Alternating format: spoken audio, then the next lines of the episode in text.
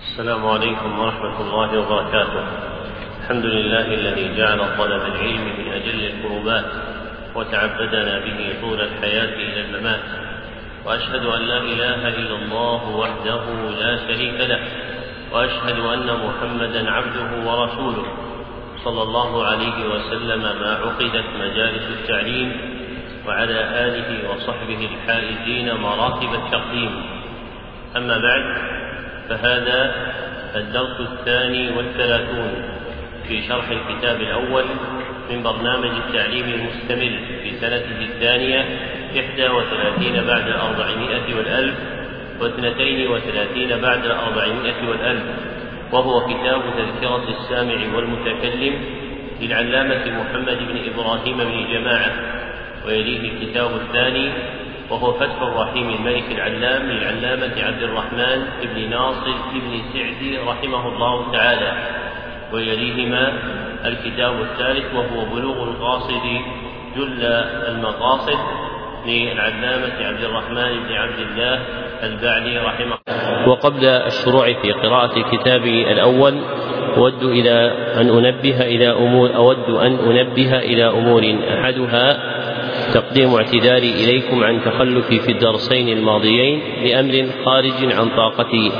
وثانيهما توجد في جنبتي المسجد عدة كتب للتوزيع الخيري فمن أخذ منها شيئا قبل الصلاة فقد أصاب قبل الدرس فقد أصاب حظه ومن لم يأخذ منها شيئا فإنه يأخذ نسخة واحدة من هذه الكتب الموجودة في هذا الجانب من هذه الجهة وفي الجانب الآخر من الجهة الأخرى. وثالثها سيعقد إن شاء الله تعالى في هذا المسجد في الأسبوع المقبل محاضرات توجيهية حول موضوع الفتن في أربعة أيام بعد صلاة المغرب. وتوجد الإعلانات التي تتعلق بهذه المحاضرات في جنبات المسجد منشورة للتوزيع. ومن الواجب عليكم أن يجتهد كل أحد منكم فيما يقدر عليه في توزيع هذه الإعلانات رجاء وصول الخير إلى الناس في إيضاح الحق اللازم عليهم في هذا الموضوع الملبس قديما وحديثا. ورابعها أذكر أن اختبار هذه الليلة المقرر وهو في برنامج التعليم المستمر في كتاب تعليم الأحب سيكون بعد صلاة العشاء إن شاء الله تعالى. وسنذكر بعد ذلك تنسيق بقية الاختبارات بإذنه تعالى. وقد انتهينا في بيان معاني الكتاب الأول إلى الباب الرابع وهو المتعلق بأدب طالب العلم مع الكتب وبلغ البيان بنا الأدب الرابع. نعم. بسم الله الرحمن الرحيم الحمد لله رب العالمين وصلى الله وسلم وبارك على عبده ورسوله نبينا محمد وعلى آله وصحبه أجمعين اللهم اغفر لنا ولشيخنا وللحاضرين ولجميع المسلمين قال المصنف رحمه الله تعالى الرابع إذا استعار كتابا فينبغي له أن يتفقده عند إرادة أخذه ورده وإذا اشترى كتابا تعهد أوله وآخره ووسطه وترتيب أبوابه وكراديسه وتصفح أوراقه واعتبر صحته ومما يغلب على الظن صحته إذا ضاق الزمان عن تفتيشه ما قاله الشافعي رضي الله عنه قال إذا رأيت الكتاب فيه إلحاق وإصلاح فاشهد له بالصحة. وقال بعضهم لا يضيء الكتاب حتى يظلم يريد إصلاحه. الخامس إذا نسخ شيئا من كتب العلوم الشرعية فينبغي أن يكون على طهارة. مستقبل القبلة طاهر البدن والثياب بحبر طاهر. ويبتدئ كل كتاب بكتابة بسم الله الرحمن الرحيم. فإن كان الكتاب مبدوءا فيه بخطبة تتضمن حمد الله تعالى والصلاة على رسوله صلى الله عليه وسلم كتبها بعد البسملة وإلا كتبه وذلك بعدها ثم كتب ما في الكتاب وكذلك يفعل في ختم الكتاب أو آخر كل جزء منه بعدما يكتب آخر الجزء الأول أو الثاني مثلا ويتلوه كذا وكذا إن لم يكن كمل الكتاب ويكتب ويكتب إذا كمل تم الكتاب الفلاني ففي ذلك فوائد كثيرة. وكلما كتب اسم الله تعالى أتبعه بالتعظيم مثل تعالى أو سبحانه أو عز وجل أو تقدس ونحو ذلك. وكلما كتب اسم النبي صلى الله عليه وسلم كتب عليه بعد الصلاة عليه والسلام ويصلي هو عليه بلسانه أيضا.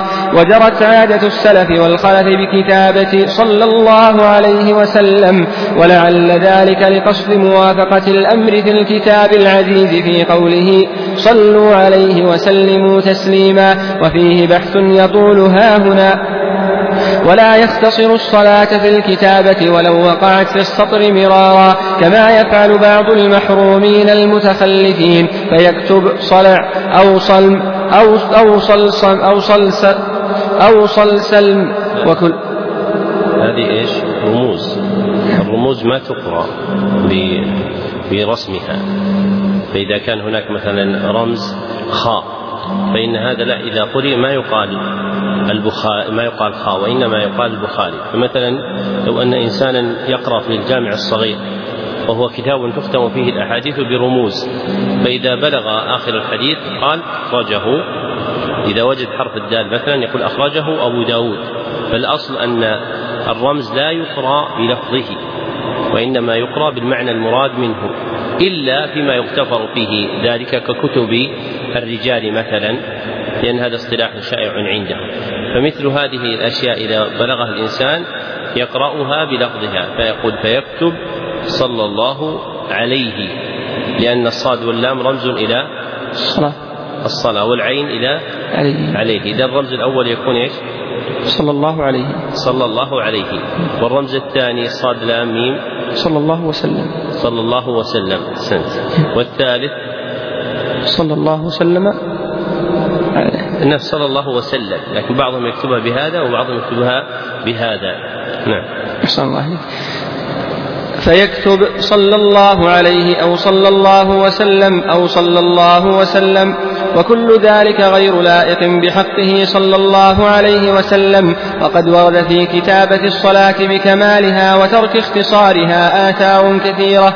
وإذا مر بذكر الصحابي لا سيما الأكابر منهم كتب رضي الله عنه ولا يكتب الصلاة والسلام لأحد غير الأنبياء والملائكة إلا تبعا لهم. وكلما مر بذكر أحد من السلف فعل ذلك أو كتب رحمه الله ولا سيما الأئمة الأعلام وهداة الإسلام. السادس ينبغي أن يتجنب الكتابة الدقيقة في النسخ فإن الخط علامة فأبينه أحسنه. وكان بعض السلف إذا رأى خطا دقيقا قال هذا خط من لا يوقن بالخلف من الله عز وجل. وقال بعضهم اكتب ما ينفعك وقت حاجتك إليه ولا تكتب ما لا ينتفع به وقت الحاجة. والمراد وقت الكبر وضعف البصر. وقد يقصد بعض وقد يقصد بعض السفارة بالكتابة الدقيقة خفة المحمل. وهذا وإن كان قصدا صحيحا إلا أن المصلحة الفائتة به في آخر الأمر أعظم من المصلحة الحاصلة بخفة الحمل. والكتابة بالحبر أولى من المداد لأنه أثبت قالوا ولا يكون القلم صلبا جدا فيمنع سرعة الجري ولا رخوا فيسرع, فيسرع إليه الحفاء. قال بعضهم إذا أردت أن تجود خطك فأطل جلفتك وأسمنها وحرف خطتك وأيمنها. ولتكن السكين حادة جدا لبراية الأقلام وكشط الورق خاصة. ولا تستعمل ولا تستعمل في غير ذلك. وليكن ما يقط عليه ما يقط عليه القلم صلبا جدا. وهم يحمدون القصب الفارسي اليابس جدا والآبنوس الصلب الصقل. ذكر المصنف رحمه الله تعالى ثلاثة آداب. لاحقة بما قبلها من الآداب المتعلقة بالكتب وابتدأها بالأدب الرابع المتعلق بأدب استعارة الكتب وذكر فيه أن من استعار كتابا فيحسن له أن يتفقده عند إرادة أخذه ورده فيقلبه وينظر في أوله وآخره ويتعرف كيفية نسق أوراقه وتماسك ملازمه وحسن تجريده أو وجود خلل في ذلك. وإذا اشترى كتابا لاحظ هذا أيضا فيه فتعهد أوله وآخره ووسطه. وإذا أمكن أن يمر عليه مرورا سريعا بتقليب أوراقه فإن ذلك أولى. لأنه قد يغفل عن بياض فيه فيشق عليه بعد ذلك إبداله بغيره أو تعويض هذا البياض الذي هو فيه. ويلاحظ أيضا ترتيب أبوابه وكراريسه ويتصفح أوراقه ويعتبر صحته وهذا هو المقصود من الجملة المتقدمة جميعا. فإن تصفح الكتب عند استعارتها أو شرائها إنما يراد منه الوقوف على جودتها. فإذا اعتبر المرء صحة الكتاب وقف على جودته وحسن طبعه أو سوء ذلك وحسن تجريده أو سوء ذلك. ثم ذكر رحمه الله تعالى أن مما يغلب على الظن صحة الكتاب إذا ضاق الزمن عن تفتيشه ما قاله الشافعي رضي الله عنه. قال إذا رأيت الكتاب فيه إلحاق وإصلاح فاشهد له بالصحة أي أن الكتاب الذي يوجد في حواشيه وطرره إلحاقات وإصلاحات هي دليل تصحيحه فهو كتاب مقابل مصحح معروض على نسخة أخرى أو مقروء على عالم بين عيوب هذه النسخة وأصلح ما فيها. فإذا وجد هذا المعنى في الكتاب كان دليلا للصحة. ومن هذا الجنس إذا وجدت الحواشي المتعلقة بتحرير متن الكتاب فإنها دليل جودته وهي الغاية الكبرى فإن المطلوب من الحواشي هو تقويم نص الكتاب وذلك بإيضاح الخلاف الواقع بين النسخ وتقديم ما حقه وتقديم ما حقه التقديم منها. وأما ما وراء ذلك فهذا شيء فضل يتفاوت فيه الناس. ثم ذكر عن بعضهم أنه قال لا يضيء الكتاب حتى يظلم. أي لا يكون الكتاب مضيئا بجودته إلا إذا أظلم بسواد حواشيه. فإنه إذا كثرت الإصلاحات والإلحاقات في حواشيه دل ذلك على جودته. المشار إليها بالإضاءة في قوله لا يضيء الكتاب حتى يظلم. وفسر هذا بقوله يريد إصلاحه أي أن هذا الإظلام الواقع عليه مقصود منه إصلاحه بما يحتاج إليه من إلحاق وتصحيح وتنبيه وغير ذلك من مقاصد إصلاح الكتب. ونظير هذه الكلمة في منفعة الظلم في إصلاح أحوال الخلق ما جاء عن بعض السلف أنه قال ظلمة الليل أضوأ للقلب أي أن القيام لله عز وجل بالعبادات السرية في ظلمة الليل من دعاء وقراءة قرآن وتهجد وصدقة وغيرها ينتفع بها القلب أكثر من انتفاعه بالعبادات الظاهرة التي تبرز للعيان ويطلع عليها الناس. ثم ذكر رحمه الله الأدب الخامس فقال إذا نسخ شيئا من كتب العلوم الشرعية فينبغي أن يكون على طهارة مستقبل القبلة طاهر البدن والثياب بحبل طاهر تعظيما لعلم الشريعة. والعلم إنما يحصل للعبد على قدر تعظيمه ومن بالغ في تعظيم العلم وراعى مثل هذه المعاني رزق العلم. ومن لم يبالي بذلك لم ينل العلم فإن أعظم أسباب بلوغ العبد حظه من العلم تعظيمه له. ثم ذكر أن من الأدب في نصر الكتب أن يبتدئ كل كتاب بكتابة بسم الله الرحمن الرحيم فإن كان الكتاب مبدوءا فيه بخطبة متضمنة للحمد والصلاة على الرسول صلى الله عليه وسلم كتبها بعد البسملة وإلا كتب هو ذلك بعدها ثم كتب ما في الكتاب. فإذا نقل كتابا ليس فيه الحمد لله ولا صلاة على النبي صلى الله عليه وسلم وإنما فيه البسملة فإنه يكتب بسم الله الرحمن الرحيم ثم يبتدئ بالحمد والصلاة على النبي صلى الله عليه وسلم ثم يكتب بعد ذلك قال المصنف وينقل كلام المصنف لئلا يتوهم أن الحمد والصلاة هي من المصنف للكتاب فليس المقصود أن ينسخه بأن يزيد فيه ولا ينبه على ذلك بأن يدخل الحمد والصلاة ثم يتابع الكتاب دون تنبيه أن هذا ليس من كلام المصنف. وكانت طريقتهم أنهم يقدمون البسملة اتفاقا من مصنف أو ناسخ ومن المصنفين من يهمل ذكر الحمد والصلاة على النبي صلى الله عليه وسلم وهم عموم الأوائل. فكان المتأخرون إذا نقلوا شيئا من هذه الكتب أثبتوا البسملة ثم أثبتوا ما شاءوا من استفتاح يتضمن الحمد والصلاة على النبي صلى الله عليه وسلم ثم قالوا بعد ذلك قال المصنف رحمه الله تنبيها إلى أن كلام المصنف بعد البسملة يبتدئ بهذا الموضع وليس مما قبله من ذكر الحمد والصلاة على النبي صلى الله عليه وسلم. ثم ذكر مما يستحسن أيضا أن يفعل في ختم الكتاب أو آخر كل جزء منه بعدما يكتب آخر الجزء الأول أو الثاني مثلا ويتلوه كذا وكذا. فإذا فرغ من نسخ جزء منه كتب آخر الجزء الأول. ثم كتب بعدها ويتلوه كذا وكذا من الأبواب أو الفصول أو الأقوال التي تلي هذه الجملة. وسيذكر المصنف رحمه الله تعالى منفعة ذلك. ثم قال ويكتب إذا كمل تم الكتاب الفلاني.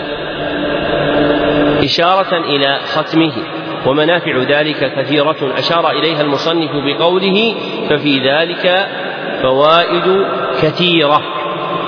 ومن جملة هذه الفوائد إحسان ترتيب الكتاب إذا تفرقت كراريسه وأجزاؤه فإن كتب الأوائل كانت تشد بوثاق ضعيف ربما انحل فكانوا يهتمون بهذا حتى إذا انفصلت بعض هذه الأجزاء عن بعض عرف ترتيبها فينظر إلى آخر هذا الجزء وما كتب بعده من أنه يتلوه كذا وكذا فضم إليه وجعل بعده وكانوا يلاحظون هذا حتى في نهاية الصفحات وبداية ما بعدها فيكتبون في آخر الصفحة في أسفلها يكتبون الكلمة الأولى من الصفحة التي تليها.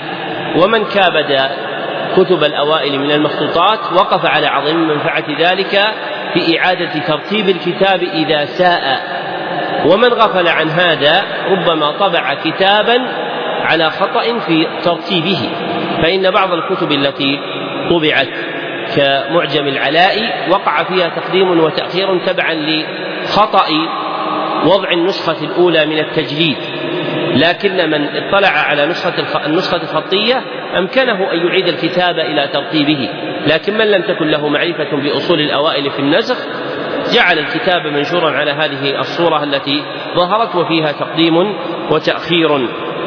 ثم ذكر بعد ذلك أن من الأدب كلما كتب اسم الله تعالى أتبعه بالتعظيم له والإجلال كأن يقول إذا ذكر الله تعالى أو يقول سبحانه أو عز وجل أو تقدس ونحو ذلك من الألفاظ. وأمثلها ما كان في كتاب الله سبحانه وتعالى. وأكثر ما في كتاب الله عز وجل عند إرادة تعظيم الله وتقديسه هو ذكر التسبيح وذكر علو الله عز وجل. فهذان أكمل الألفاظ فهذان أكمل الألفاظ التي ينبغي أن يصحبها الإنسان عند ذكر الله عز وجل أدبا. فإن جاء بلفظ آخر كتقدس أو تعاظم ونحو ذلك جاز ذلك. ثم ذكر من الأدب عند كتابة اسم النبي صلى الله عليه وسلم أن يكتب بعده الصلاة عليه كأن يكتب عليه الصلاة والسلام أو يكتب صلى الله عليه وسلم. ويصلي هو عليه بلسانه أيضا لأن عبادة الصلاة على النبي صلى الله عليه وسلم من عبادات الذكر وأكمل الذكر ما كان باللسان مواطئا القلب فأكمل أحوال الصلاة على النبي صلى الله عليه وسلم أن يصلي عليه العبد بلفظه مع حضور قلبه وبها يتحقق أكمل الجزاء الوارد في من صلى على النبي صلى الله عليه وسلم. ثم ذكر رحمه الله تعالى أن عادة السلف جرت بكتابة صلى الله عليه وسلم دون غيرها من الألفاظ ولعل ذلك لقصد موافقة الأمر في الكتاب العزيز في قوله صلوا عليه وسلموا تسليما لاقترانهما معا في الأمر القرآني وفيه بحث يطولها هنا لأن مذهب الشافعية ومنهم المصنف كراهة إفراد الصلاة عن السلام. وفي ذلك بحث تقدم إقراء رسالة مفردة فيه وهي رسالة الملا علي قاري في الرد على القاضي زكريا الأنصاري في هذه المسألة وهي إحدى الرسائل التي تقدم إقراؤها في برنامج الدرس الواحد التاسع. ثم ذكر من الأدب في الصلاة على النبي صلى الله عليه وسلم عند كتبها ألا يختصرها والمراد بالاختصار الرمز إليها فإن الاختصار يقع عند أهل العلم على وجوه عدة منها الرمز فإن الرمز ويسميه المتقدمون الرقم يراد به اختصار الكلام فيشيرون مثلا إلى البخاري بالخاء وإلى مسلم بالدال وأشباه ذلك مما هو متنوع في عدة علوم لكن أكثرها هو علم الحديث. فمن الأدب عند الصلاة على النبي صلى الله عليه وسلم كتابة ألا يرمز إليها لأن ذلك غير لائق بحقه صلى الله عليه وسلم فربما جاء من يجهل هذه الرقوم في مقاصدها فقرأها على هذا الوجه. فربما وجد مكتوبا صاد لام عين ميم. وهي رمز إلى الصلاة على النبي صلى الله عليه وسلم. فربما قرأها قارئ فقال صلعا فيكون قد تفوه بكلمة لا معنى لها في جناب النبي صلى الله عليه وسلم. وكما أن هذا مأمور به في كيفية الكتابة فإن ذلك مأمور به أعظم في كيفية اللفظ. فإن من الناس ولا سيما في البلاد النجدية من يهذرم الصلاة على النبي صلى الله عليه وسلم فتجده مسقطا بعض حروفها وربما سوغوا لأنفسهم تحت دعوى السرعة. ولا بركة في سرعة تفسد عبادة يتقرب بها إلى الله سبحانه وتعالى ويعظم بها جناب النبي صلى الله عليه وسلم. فينبغي أن يلاحظ الإنسان هذا المعنى. فإذا ذكر النبي صلى الله عليه وسلم لا يقل كما يقوله بعض الناس صلى الله عليه وسلم بل يفصح بذلك ويقول صلى الله عليه وسلم. ولأجل درء هذه المفسدة الموجودة في هذا القطر فإن الشيخ ابن عثيمين رحمه الله كان يجتنب الصلاة بهذا اللفظ وإنما كان يقول صلى الله عليه وعلى آله وسلم لئلا يقع في الحدر المشهور فيفضي إلى المحذور. ثم ذكر رحمه الله أنه ورد في كتابة الصلاة بكمالها وترك اختصارها آثار كثيرة لم يصح فيها شيء عن النبي صلى الله عليه وسلم وأما المنقول عن السلف في هذا كثير. ثم ذكر أنه إذا مر بذكر الصحابي ولا سيما الأكابر منهم كتب رضي الله عنه. وإذا كان هو وأبوه من الصحابة جاء بها مثناة فقال رضي الله عنهما كعبد الله بن عمر أو عبد الله بن عمرو رضي الله عنهما. والوارد في الخطاب الشرعي تعدية فعل رضي بعنه. ودأب بعض المتأخرين عند ذكر الصحابة على قولهم رضوان الله عليهم. وهذا جائز لكن الأكمل أن يقال رضي الله عنهم لأنه الوارد في الخطاب الشرعي. وقول رضي الله عليهم أو رضوان الله عليهم صحيح فإن أبا البقاء الكفوي رحمه الله ذكر في الكليات أن على يضطرد في معنى عن مع خمسة أفعال هي خفي علي وبعد علي واستحال علي ورضي علي وغضب إيش؟ عليه عليه وغضب عليه فهذه خمسة أفعال تقع فيها على بمعنى عن. فإذا قيل خفي عليه فهي بمعنى خفي عني فإن الأصل في فعل المجاوزة أن تكون أداته عن. لكن وقع في هذه الأفعال الإتيان بعلى في موقعها. ثم ذكر أنه لا تكتب الصلاة والسلام لأحد غير الأنبياء والملائكة إلا تبعا لهم. وإذا جعلت الصلاة والسلام على غير الأنبياء والملائكة ولم تكن شعارا جاز ذلك لأنها من جنس الدعاء. وكلما مر بذكر أحد من السلف فعل ذلك أو كتب رحمه الله أي ذكر الترضي أو قال رحمه الله. فإذا ذكر مثلا سعيد بن المسيب أو سعيد بن جبير جاز أن يقول رضي الله عنه أو أن يقول رحمه الله ولا سيما الأئمة الأعلام وهداة الإسلام. ثم ذكر الأدب السادس وهو أنه ينبغي أن يتجنب الكتابة الدقيقة في النسخ. إذا نسخ فلا يدقق خطه أي يجعله دقيقا. فإن الخط علامة فأبينه أحسنه. فهو علامة ترشد وتدل. وأبين العلامات ما كان واضحا. وأنت إذا كنت في طريق فرأيت علامة واضحة فرحت بها واطمأن إليها قلبك. وإذا رأيت علامة دقيقة تشوش خاطرك برؤيتها. فينبغي أن يبين الإنسان خطه ولا يدققه. وكان بعض السلف إذا رأى خطا دقيقا قال هذا خط من لا يوقن بالخلف من الله عز وجل. أي لا يوقن بالعوض من الله عز وجل لأن الورق كان حينئذ قليل ويدفعون في تحصيله مالا وفيرا. فربما دققوا الخط مخافة فقد الورق أو غلاء قيمته ومشقة ذلك عليهم. فذكر بعض السلف أن هذه الفعلة هي فعلة من لا يوقن بالعوض من الله سبحانه وتعالى.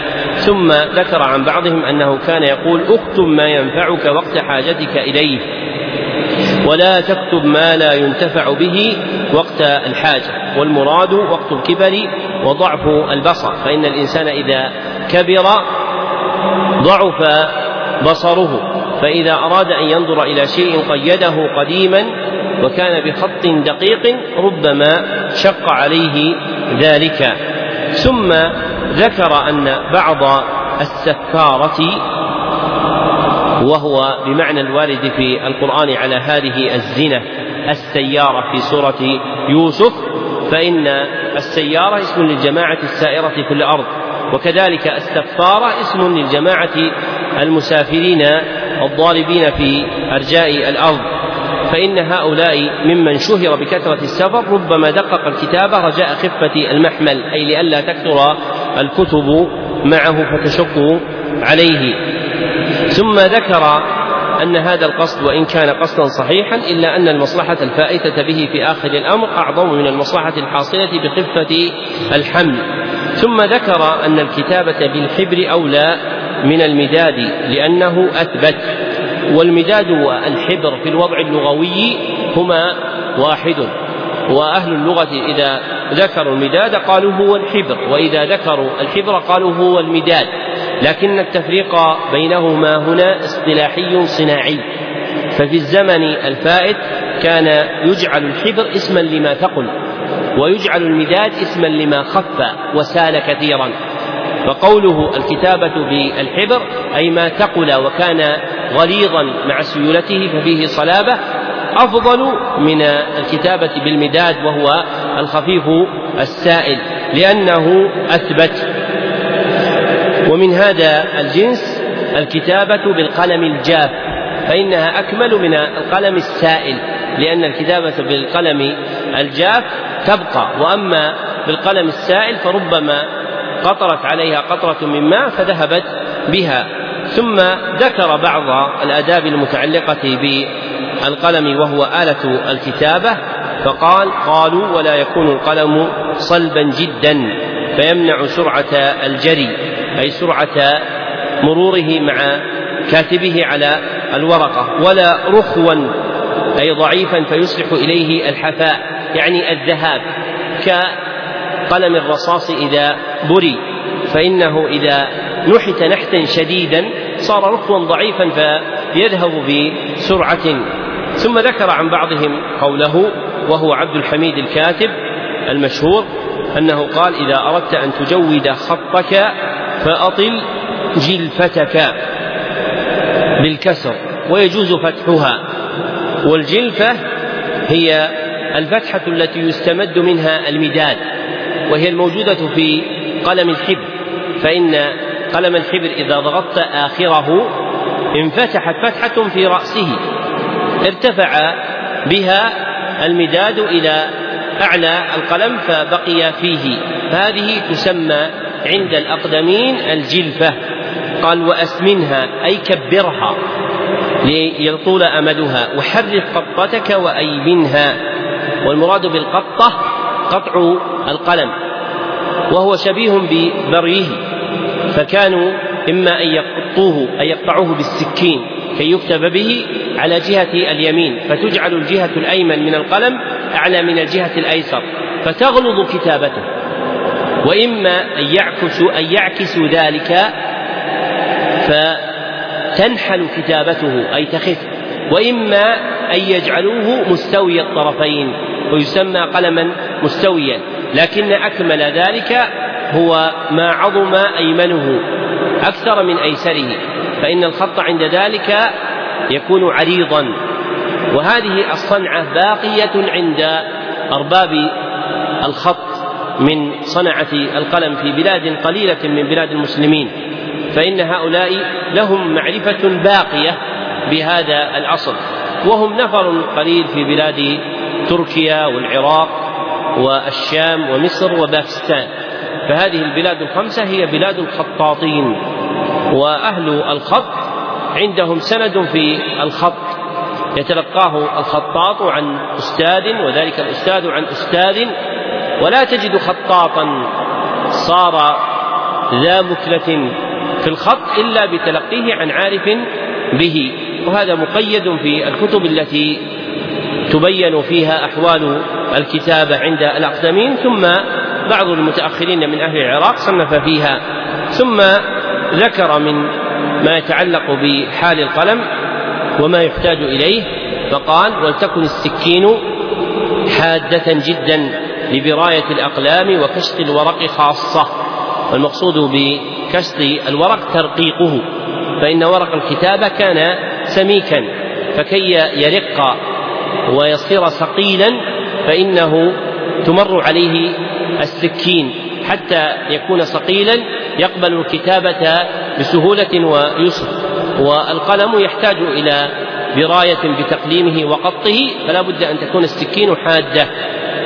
ثم قال ولا تستعمل في غير ذلك. أي لا تستعمل السكين المعدة للقلم في غيره لئلا تفسد وليكن ما يقط عليه القلم صلبا جدا. أي ما يقطع عليه القلم يكون صلبا قويا حتى تكون قطته حسنة.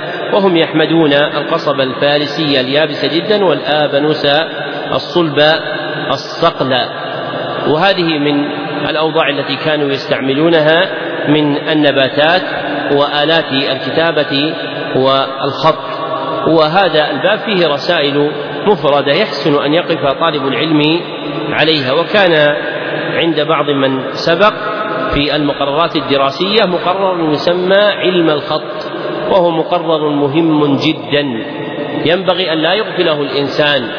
وكثير من الناس إذا ذكر مثل هذا مثل هذا المعنى يذكر أن خطوط العلماء رديئة.